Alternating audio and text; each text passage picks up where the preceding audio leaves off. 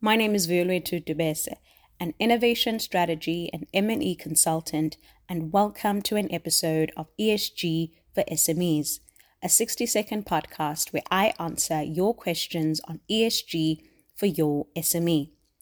GRI, SASB, SDGs, TCFD, CDP.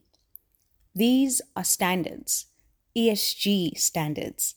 ESG standards provide detail, context, and criteria of how an organization or SME's information and data should be produced and reported.